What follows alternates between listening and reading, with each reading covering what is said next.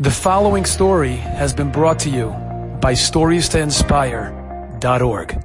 A fascinating incident happened in Eretz Yisrael. There's a neighborhood, a new neighborhood that people began to move into. Just a few families who are religious. In the neighborhood is a secular neighborhood. It is not yet a religious neighborhood. And so they do not have the special porches on all of the apartments that you can build a sukkah in.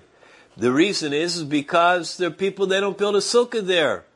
And there was no place for this family to build a sukkah because they didn't have that porch. So the family went down. There was a corner in front of the building. Nobody ever used that corner. It was always vacant. It was always open. And so the family came, the children came and the father, and they built a beautiful sukkah. And that was going to be the sukkah that they were using. All of a sudden, as soon as they had finished making the sukkah completely, and they put a cover on the top over the schach in case it's going to rain until Sukkot, someone came, one of the neighbors. What's going on? What did you do? Who did you ask permission from? Why did you build the sukkah here? Why are you building this thing here?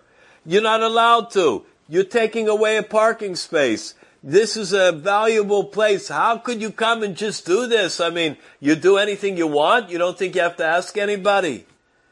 Now, the person to himself thought, nobody used that space.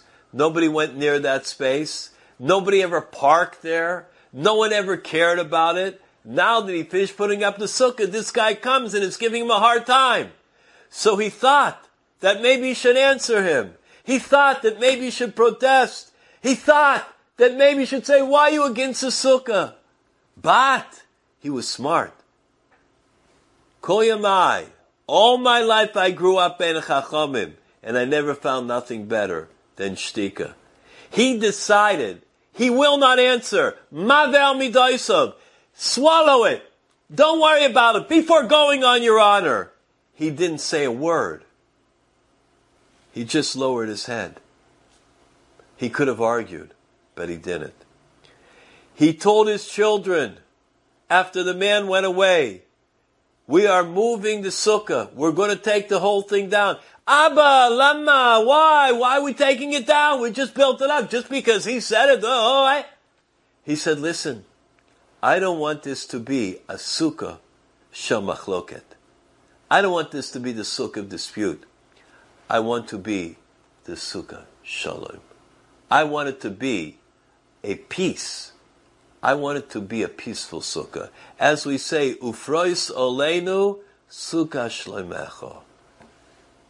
The children and him took down the whole sukkah. It was a lot of work. They took down everything. And the man before he left said, why don't you put it up behind the building instead? There, do what you want.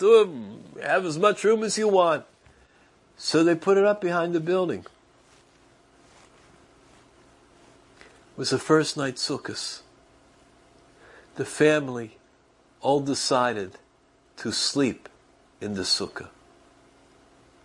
And they went inside the sukkah and they slept in the middle of the night, all of a sudden they heard a crash, a huge crash. They never heard anything like it. They didn't know what happened. They all got up, startled. They looked around. There was nothing there. Everything was quiet. Nobody was stirring. They went back to sleep after a while. The next morning, They went to the front of the building. Exactly, bidiyuk, in the place where they were going to make their sukkah, a part of the construction of the building that was in disrepair fell down. Huge part. Right where their sukkah had been. Chas v'shalom they didn't make peace. Chas v'shalom, they weren't maver al midaisov. Who knows what would have happened? Who knows what would have been?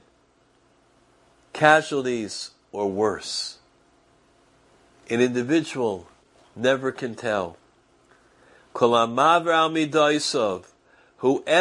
maver al midaisov, whoever can keep quiet, whoever learns the lesson of Rabbi Shimon that a person should exercise caution in their talking, that individual is ra'oi, is deserving of great chasadim, of great rachamim elyonim, mercy from heaven, great matanos in life, all because of one thing, all because I learned how to keep quiet.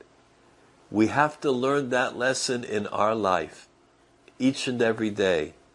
There is a time to talk and a time to be silent. Enjoyed this story? Come again. Bring a friend. Stories to inspire.org.